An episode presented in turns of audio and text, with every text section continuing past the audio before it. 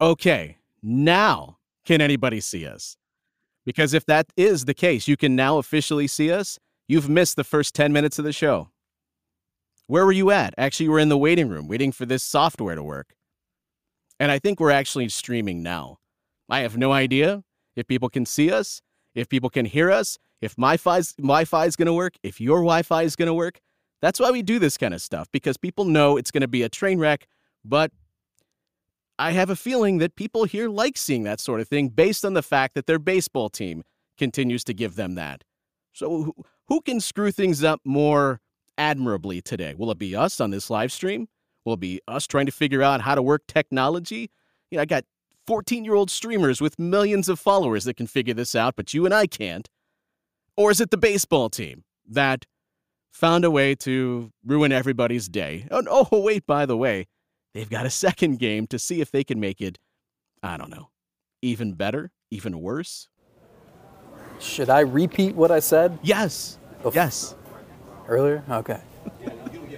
well, it was. I felt it was so eloquent. Now I don't remember everything I said. I, I think it's just like you can you put out one fire one day and then another one springs up or you if this is a boat it's full of holes and you have the ability to plug one or two things at a time and then you spring another leak i mean it's just it's i've compared this to 2006 2008 2014 it's just for whatever reason just every night it's something different or someone different it was trevor stephan's turn in the first game today. It was Emmanuel Clase and James Karinchak on Friday night.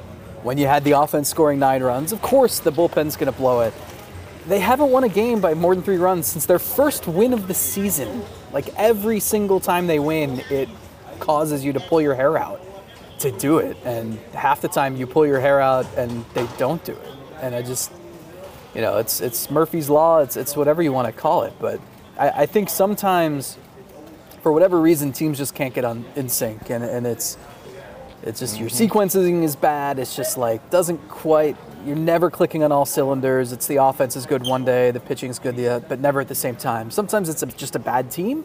Sometimes it's you just can't get on track every part of your team, and sometimes it's both. And it's early enough in the season where I'm not exactly sure what it is, which category this team falls in, because um, whatever category it is, that can dictate how things go in July and August and um, and this winter. But you know, at this point, it looks like they might belong to all three categories. So I don't know. It's just uh, every single loss is like the most painful, twisted script that you've ever read until the very next night when it's, it's even more painful. It's predictable it, it, this is when you would you would look at the the writer that's coming up with this show, this movie, and you would say, "Get rid of this. It's too predictable. I already know what's going to happen before it happens."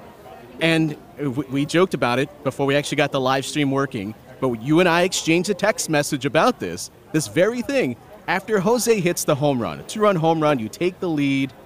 That should be a moment of pure joy. And what goes through my brain? That they are going to find a way to make this the most horrific loss since the last time they lost a game. And you sent me a text message right back that whose turn is it to blow it tonight? Trevor Stephan. And then what ends up happening? Trevor Stephan blows it. And I, you know, we go back a couple of nights ago when Karinchak gave up the grand slam. Stephan's the guy that everyone wanted in the game right in that moment. And we can go round and round whether or not that was the right or wrong decision. What ultimately played out proved it to be the wrong decision in that case. But of course, you go to the guy that everyone wanted in that situation, the next time you're in this situation in a close game, and Stephan blows it. Clase, I mean, we're getting calls for replacing him as the closer, and I assume everyone wants Stephan to be the guy that would replace him. He gives it up today, but how many times would you see a league leader in saves, people demanding he be taken out of the closer's role? It, it just adds to the the unbelievable way that this has played out that yes, it is, as someone said, Murphy's Law. Of course, it's Sean Murphy's Law. I believe that was Hammy Buck. Shout out to him. Shout out to John. Uh, Pyramid Song, who's streaming along. We'll get to some of their comments. And if you have comments, any live chats, drop them in there. We're going to talk about it. We're here hanging out with you between games. This is not a normal show that we're doing here. But isn't this just entirely predictable at this point? And, it, and if it is, like, is it even worth getting frustrated about it anymore? I don't know if it is. It to me, I might be entering a new territory of frustration that I'll explain to you in a couple of minutes. But it, I mean, doesn't it just feel like I can predict, you can predict, the fans can predict exactly this is good, the way that this is going to play out? Yes and no. I mean, first of all, feel how you want to feel. If you're frustrated, fine. If you're just reach a point of apathy, then that's your prerogative, and I, I'm not going to blame you. I mean, I, I think back to 2006, and there was that week where Fausto Carmona was the closer, and he blew four saves in a row, and I mean, it was yes, that was predictable, and but the difference here is that it's it's someone different every night, and it's they play so many close games that every single mistake you make is crippling. You know, it's if it's a defensive mistake that leads to a run, if it's um, if it's just someone in the bullpen falling behind to one batter, it's like they're paying for every mistake. It's not a single here and a walk here. It's the relievers are giving up home runs, and when you're giving up home runs and you're only ever entering the game when your team is up one or tied, because that's every game with this team, it's going to be just absolutely critical, and, and it's gonna it's gonna cost you. So, I think they've played 45 games and 21 have been decided by one run. That's an unsustainable pace, even if you're playing well in one run games, which they're not. you just, it's not a healthy way to live. And uh, again, like they have not won a game by more than three runs since their first win of the year on March 31st. It's unbelievable. The price of gas was only 255 at that time. The number one movie in theaters was something I've never seen. And I mean, the loaf of bread was like it's the, the way that they've played this season is just not you can't thrive with this style. And they just have, you know, we can rank all the things wrong with them. You can nitpick and talk about Amed Rosario's defense or Terry Francona's decision to go to this reliever, not move up this guy in the lineup, or not play Tyler Freeman enough, or this or that. We can talk about Will Brennan and, and right field and that being like whatever problem you want to be mad about at a certain minute. The fact that they can't consistently score a few runs a game is what Sure. is going to derail the entire season because it just puts so much pressure on everybody to be perfect. And we've seen how that goes. John says loser team, loser organization. When you're getting John saying it's a loser organization, you've done something wrong. Who is that Pronkville? It is. Pyramid song. What's Tyler Freeman got to do to get more consistent ABs? Best approach of the of the entire game, he says.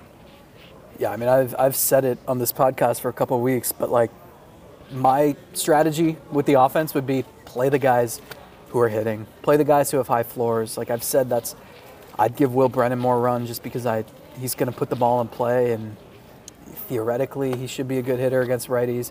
But like Tyler Freeman, He hasn't been. He's been terrible. play him. He has been, yes. So I'm moving away from him and I'm going to Tyler Freeman because he can do the same. He has a similar skill set and he's just it's a limited sample, but he's looked good. Play the guys who look good because you need anything you can get. So if that means you got to play Naylor in right field and move Amed Rosario to or DH someone and put Freeman in the infield, do it. I mean, I like defensive limitations shouldn't be the issue here because like they've they're playing Gabriel Arias in right field and it, he's a defensive replacement at first base and like that that's that's not the issue here. Play the guys who can hit or who who are showing a pulse at the plate. Here's where I'm at. Because I, I have spent the last few weeks, just like everybody else, pissed off, tired of this crap, freaking out, fretting about everything that isn't happening offensively. And I think I came to an epiphany today. It, maybe I shouldn't share this. It'll call into question where I'm at mentally. But uh, would you like to hear what my epiphany is? Let's hear it. part of what has made this confusing and also has made me angry, I think, is that a lot of guys have, have made us look wrong. Now, whether that that plays out for the next however many games are left, you're a quarter way into this season, basically. I don't know. But to this point, a lot of guys that we, even if they were semi question marks, I would consider Andre Gimenez in this this territory. I didn't envision him being this bad everybody in the lineup And I would even, despite the fact that Jose hit a home run and his numbers are okay, everybody has given you, even below our expectations, sure, but those can be fueled by what we watched last year, the fact that we concentrate on these guys every single day. It can lull you into a false sense of believing a guy is better than what he ends up being. It's it happens. But it's not just us that have been wrong about these players. What did the projections say about a number of these guys entering the year? Maybe that they weren't going to repeat like Andres Gimenez did and have a 140 WRC plus this year, but pretty much every projection system said this is a good team. Good team that should win the division. Best is, is in terms of projectable, and that is even considering the fact that you had young, unproven players that aren't always getting great reviews in projections because there's not a lot of, of, of things you can grasp onto and truly believe in. Every single player, Zach, pretty much, outside of maybe Jose Ramirez, who is still below expectations, has given you what is essentially one of their worst outcomes based on the projections. If you would have looked at like here are the here's the spectrum of outcomes for what could happen for Andres Gimenez this year, and here here's this is the best it could be, and down here is the worst. Pretty much every player has been down here at the worst. And I was thinking about like the fact that I am so freaking out about this. At what point do I just throw my hands up and say every hitter in this lineup has chosen, not really chosen, but is having the worst outcome of the spectrum of believable outcomes? What am I to do? What, what am I to do? I mean, of course, I can't do anything, period. But what am I? Am I just going to continue to freak out about this? Or do I just say, this is just what's happening? This is the sequencing that's happening. And you're just going to keep running them out there, hoping that the reason why projections are what they are is they factor in all of the different stretches. And so you just need the full 162 to play out before they get to where the numbers should be. I, don't, I, I'm, I feel like I'm wasting energy to, to be fretting about this because how do you overcome every hitter on the team being the worst version of themselves? Not just even based on what I think, but based on what the projection system, pretty much every single one thought that they would be entering the year.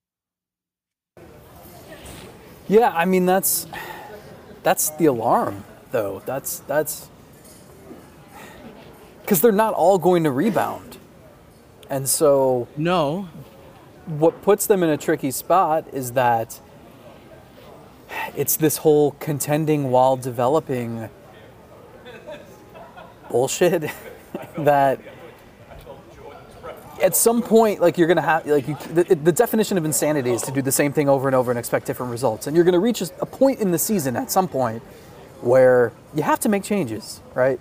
Whether it's at shortstop, whether it's in right field, whether it's at first base, whether it's at catcher, whether it's in your bullpen.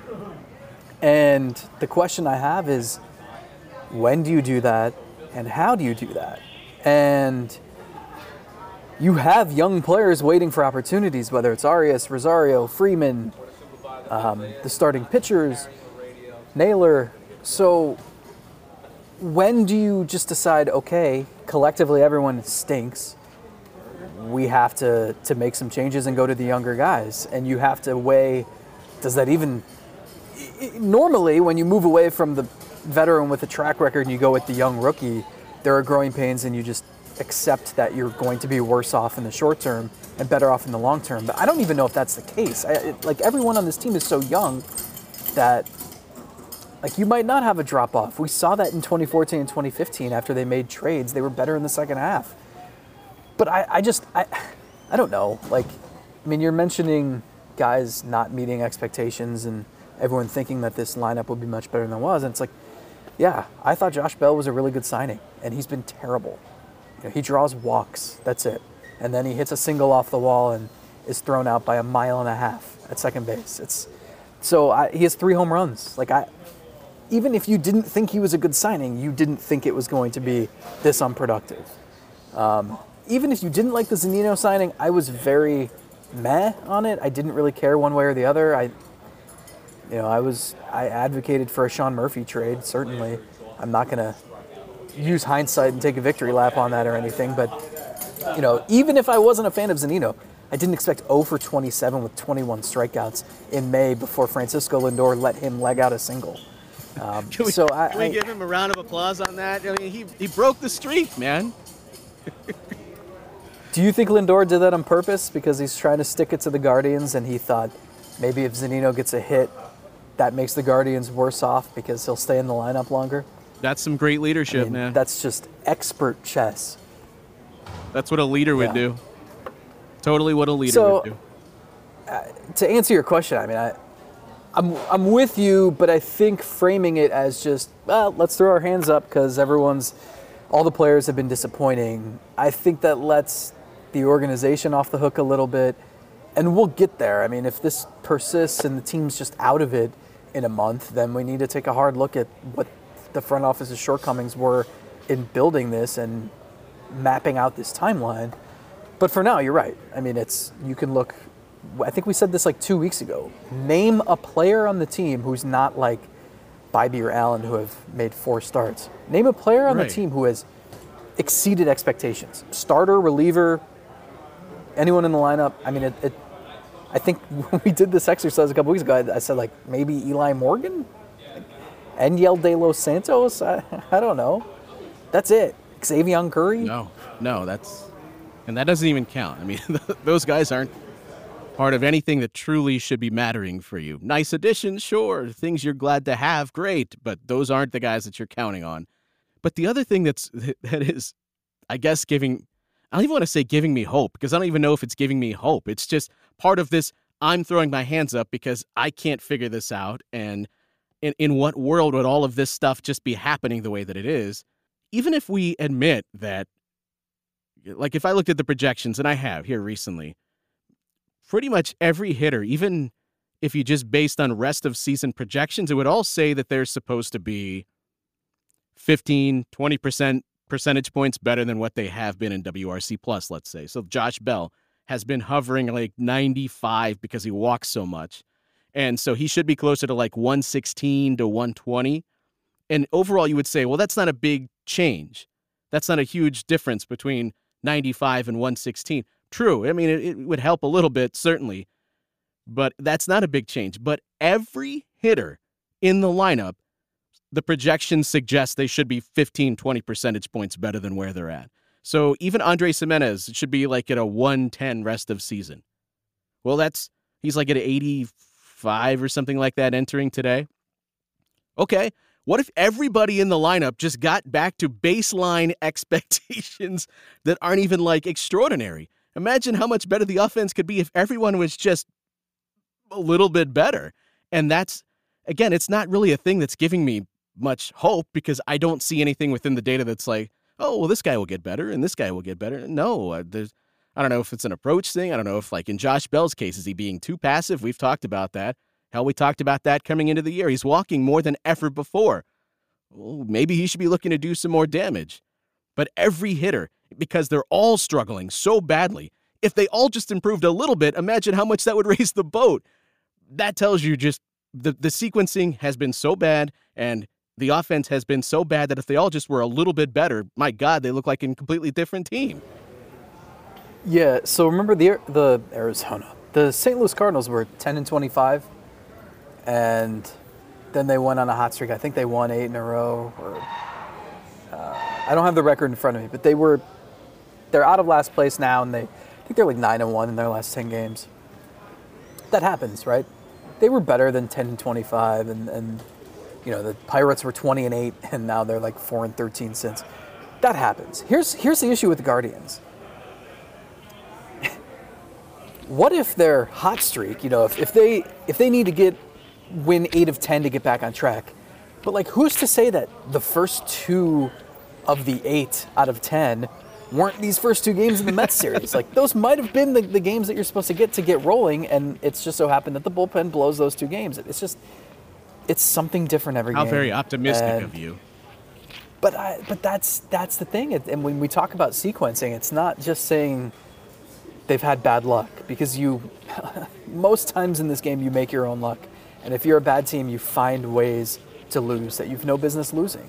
And the Friday night game is a perfect example of that. How many times did the Mets try to let them win, or did the Guardians put themselves in position to win that game and just whether it's Karinchak or or Hentges pitching the way he did that led to Karinchak pitching in the situation he shouldn't have been pitching in, and Karinchak falling behind. Like you have to like if I listed all the things that had to happen for them to lose that game, it's insane. But that's just sometimes there are just years where that happens, and that's not to let them off the hook because it's you have to be a bad team for that to happen. Um, but it's just like that's the vibe. Like let me tell you, I I know it's always quiet after a loss.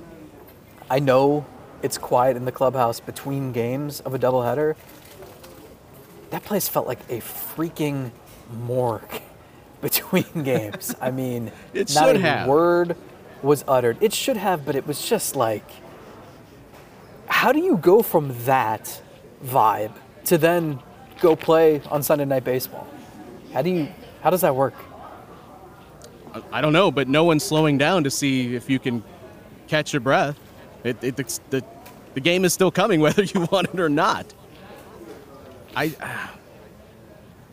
Everything you're saying makes, makes sense. I don't want to leave them off the hook because I don't think they deserve to be left off the hook. I mean, we, I, I come on here every week and I just lambaste all of the, the players that aren't performing up to their expectations. And this is a team that, as we said going into the year, we expected. I mean, even when you're factoring in some of the unknown and the places that they could take a step back, that this is that this is a good team, a very solid team that should be competing for a, uh, a division title and more. And when you when you have the record that you are, or that you have, that is what you are. I'm not saying like because of the Emmanuel Clase blown saves, they should actually be. No, I'm not saying that. The, their record is what they are. They they have earned it by the way that they've played. I'm just thinking of this like in a trying to think of what happens from here. How does it how does does, does the the bullpen, the the line, how does it get worse from here? This is just what I'm struggling with. How do you get worse sequencing than they've gotten? How does that possible? I just I'll tell you. it's just part of why I, I I'm throwing my hands up here. I don't know what else to say. How can you have this? It is like it would be harder for these amount of guys to try to be this bad. So that's I I mentioned this the other day where I was saying it had been fascinating kind of sitting back and reading the discourse, whether it's in our Discord on Twitter, um, wherever, and seeing I mean I think at the time they were like 19 and 21, something like that. And seeing people say what you're saying, like it can't get worse. So like there are brighter days ahead, they'll be fine. Or like this has just been so maddening that like it's just gonna be like this. And it's, That- it, that's it is what the I glass feel. half full, glass That's that's what I feel. Thank you. and so I would agree with you if they literally the last two games have proven it can get worse. Um, because, like, well, what happens when Logan Allen and Tanner Bibee go through growing pains? We haven't seen that yet. I, I think to, if I'm going to support your argument, which there's some validity to, and I think it's, that's it's why not even an argument. I, I don't have a point here. I'm just screaming. You never do. No, I. But but if you're gonna try to paint a picture of that looks, I don't want to say sunshine and rainbows because like, again they're 20 and 25. McKenzie and Civale probably need two more rehab starts apiece, and then they're back. And then, you know, you're gonna. You're, well, I'll tell you how it could get worse. You have Bieber Verlander Sunday night baseball, and then you have Hunter, Hunter Gaddis versus whoever on Monday evening baseball in Cleveland. Like it's me saying this means they'll win both of those games, but you, you know what I mean. But your rotation should be at full strength soon. You would think the offense can't get worse. You would think. So I don't know. And the bullpen is already blowing every game that they touch. So you're right, I guess. You could just keep doing this for longer. That would be how it gets worse. well, yeah, yeah. I, I am almost to the point, dude, where I'm semi rooting for it. Like, how how could it be possible for every time Karinchak enters in a situation like that that he gives up the grand slam? How could that be possible? And it gets to be a point where I I'm not saying I'm rooting for it, but like I just want to see how how insane some of these things could, could get. it doesn't seem possible for for Clase to have the five blown saves that he does. And even in the manner in which that he's blowing these games, I don't think that they should remove him from the closer role. Part of it is I maybe I don't have the level of trust that everyone else has in Trevor Stephan. Part of it is I just think that Clase is a good pitcher and he'll get there eventually.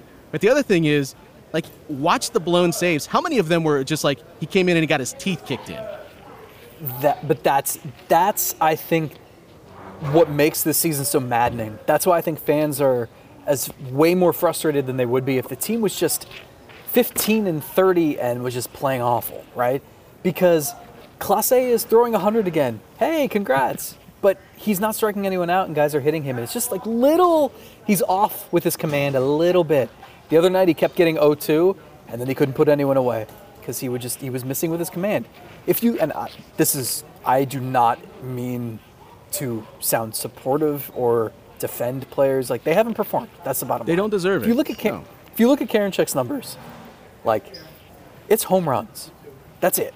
Like too many walks, falling behind in count, and he's got to throw over the plate to get back in the count. And guys are just like Pete Alonso sitting fastball and crushes one.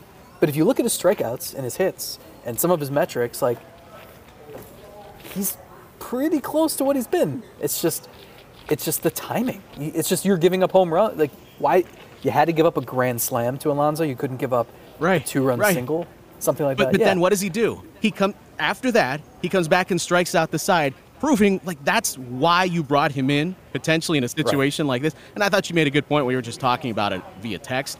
That I don't think Tito was thinking. I'm bringing Karinchak in here with the bases loaded. Just you had Hentges implode very quickly, and it's like, oh crap! I had Karinchak ready to go with there should have been a second reliever warming. Right, and that was your point. But Yeah. but you also bring in Karinchak knowing that this is a guy that could strike out the village, and he ends up doing that. And it's the same thing with with Stephan. He gives up the home run, and then what does he do? He strikes people out, and the rest of the inning's fine. And it's like, there's the guy that you brought in in this situation, and you're trusting. Right. But it happens after they give up the monumental, devastating home run, and it's just like, how you see like in, in Karinchak's case, you see the talent later, later on in the inning with Clase. Again, he's not giving up doubles and home runs here to give up tons of walk-offs here. It's just single, single, single. There's the game, and it's.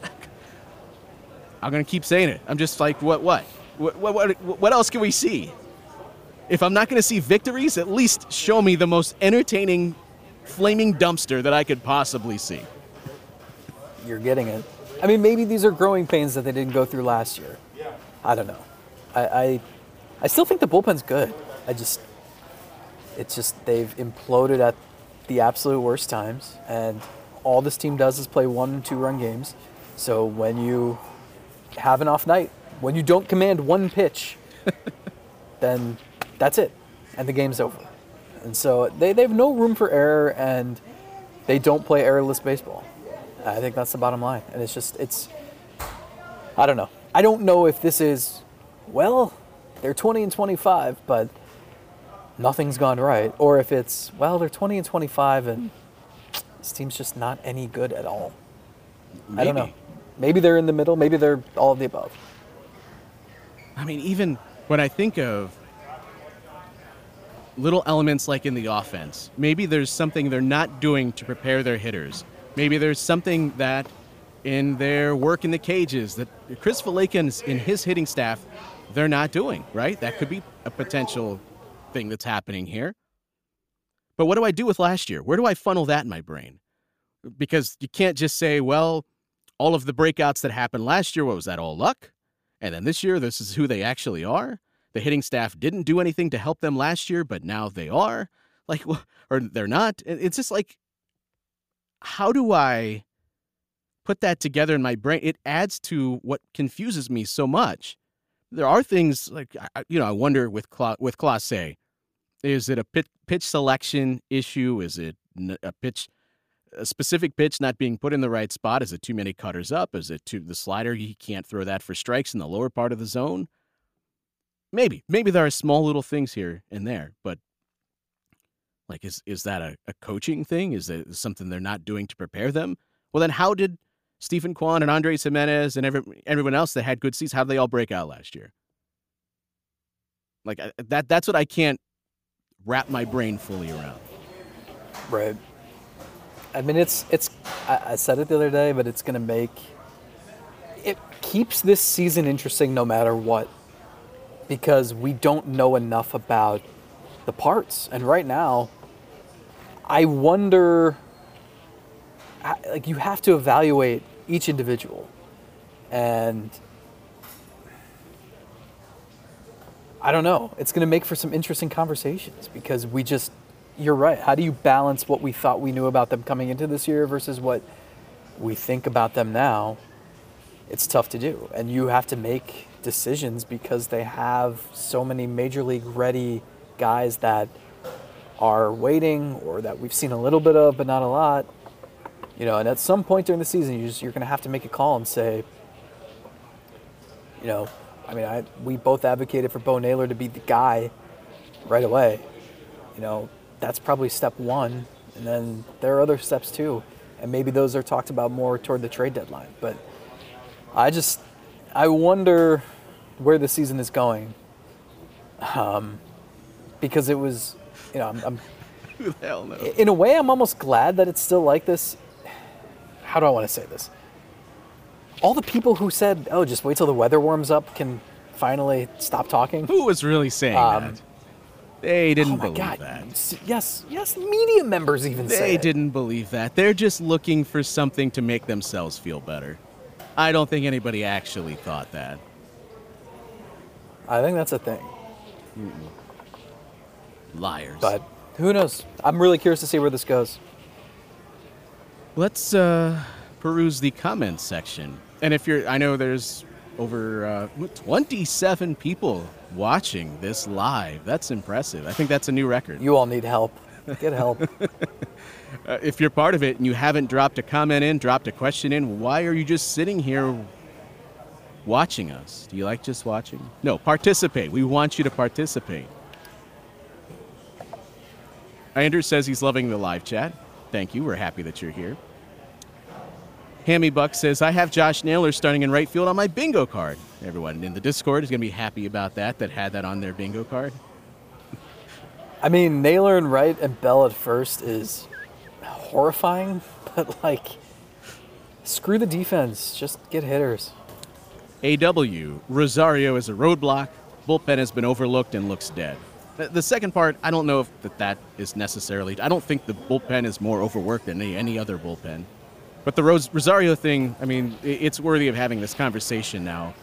Because yeah, you could say just keep playing him because he's going to get back to being an average hitter and he's going to have a, uh, a stretch here where he's going to be hitting 400. I mean, hell, he just came off a stretch where he had three or four games where he was swinging the bat well. I don't think the conversation is about that anymore. Or, or maybe it is. I don't know. I don't want to put words in your mouth. But they're going to be in a, a territory here very soon where even if he is catching fire, he's probably not part of your team next year. Is that beneficial to just That's let kind of what I. That's what I mean. That's what I keep alluding to. Is like, at some point,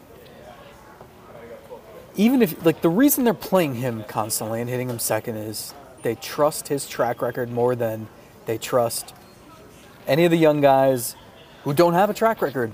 And this is again, it comes back to contending while developing, and why it's really hard to do and why teams don't do it is you have to make decisions. And you know, I think the plan would just be to let him walk at the end of the season. But if you're going to do that and you're not in the race, you're not a legitimate World Series contender, which of course they don't seem like that right now, um, then it is way more beneficial to play Rocchio or Arias or Freeman and let those guys figure it out Right. and prove themselves. So you have to make that decision at some point. It's just when are they comfortable enough with not betting on Rosario's track record and trusting one of those guys, and then which guy do you trust? You know, there's there's that too. So who knows? Let's see here. I like this one from Michael. Can you guys please tell me Freeman won't be the next Yandy Diaz? Comes back to a conversation we just had about giving up on guys, and, and not even that it's not warranted in the moment that you do it, but a lot of uh, hey, what's going on behind you there? Earlier, it sounded like someone was playing with spoons. Like when you were a kid, did you ever put two spoons together and do like, try to make a rhythm out of that? No. I played outside. Somebody moaning in the background there. I don't know what's happening though in New York, but It's Mr. and Mrs. Met. oh no, that is going to demonetize this stream. anyway, let's get back to the question. Um, a lot of the like Giovanny Urshela, Jesus Aguilar, uh, people point to Yandy Diaz, but all of these guys, the one common denominator that I have seen is that all of them just got patience and an ability to play through it. What about Freeman? What about Arias? Are, could these guys be the next guys that you give up on because you just weren't patient with them? So so someone is someone's gonna get either lost in the shuffle or traded, right? Maybe multiple guys. But that's why I I feel like I've been yelling this from the mountaintops for two years because they stockpiled all these shortstops and it's like you can't give everybody opportunities and learn enough about each guy. There's not enough spots in the lineup.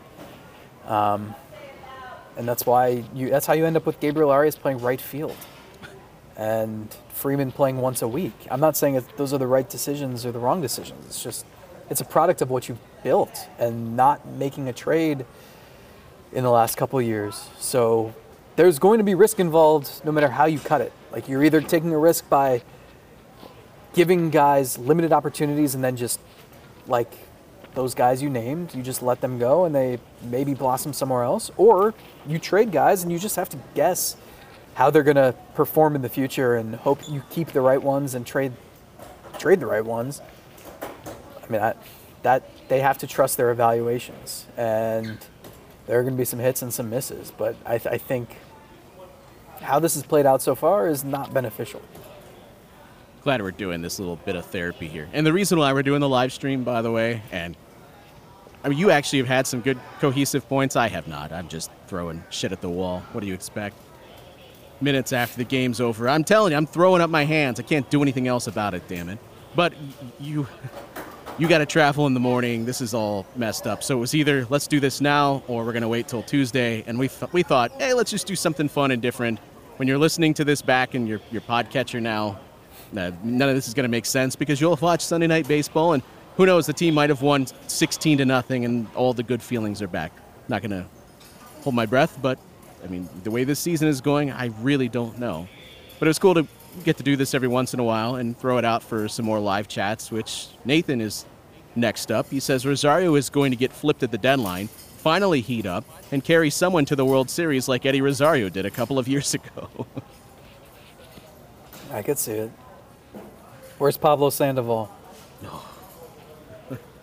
uh, Pyramid Song, what is the trajectory that would have to happen to see Vets, Rosario Bell, God forbid Bieber, shipped off at the deadline?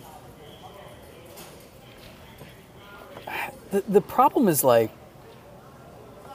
they didn't think Rosario had much trade value that it was beneficial to trade him a year ago. They were kind of caught in a weird spot. I would agree with that, by the way. I, I think that that's the right assessment. He's going to have limited trade value. Like you're not getting back anything terribly useful.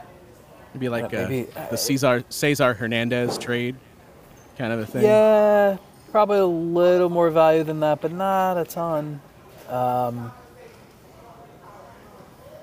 Bell, I can't imagine Bell would have any value unless he gets hot. The Bieber question is going to be like that's the, that will be the topic of July, and we'll get there. I know we've talked about it. We can talk about it at great length later on, but yeah, I mean that's that's the biggest thing hanging over this team, I think, aside from the play on the field, is just like, do you trust what you have where you can trade and what can you get for him? And how's he pitching? Like, I think everyone looks at the little blue sliders on Baseball Savant and says, oh my God, he's a shell of himself, get him out of here. You think other teams don't see that? I mean, mm. maybe not the Rockies, but like most teams, most teams see the same thing you see. So it, it depends what you want too. You know, I don't know. Like, what do they need in a trade? Obviously, immediate offensive help, but if you're, you know, that can be really tough to pull off in that sort of trade because the team acquiring him is trying to win. So, are they in a position to get rid of someone who's helping them win? You know, so are you trading for prospects? Stockpile more shortstops? I don't know. we can cover this more. Yeah, in uh, we will. Thank you for being here. We do appreciate it. Thank you to all the patrons that continue to support the show over at patreon.com slash Godcast. You make things like this possible, and we do appreciate each and every single one of you. We'll see what ends up happening tonight. Maybe something so wild and crazy will happen that we'll we'll just be back here for another live stream. And uh, just based on the fact that all of you guys are hanging out watching us, I think you'd be here with us. So thank you for that.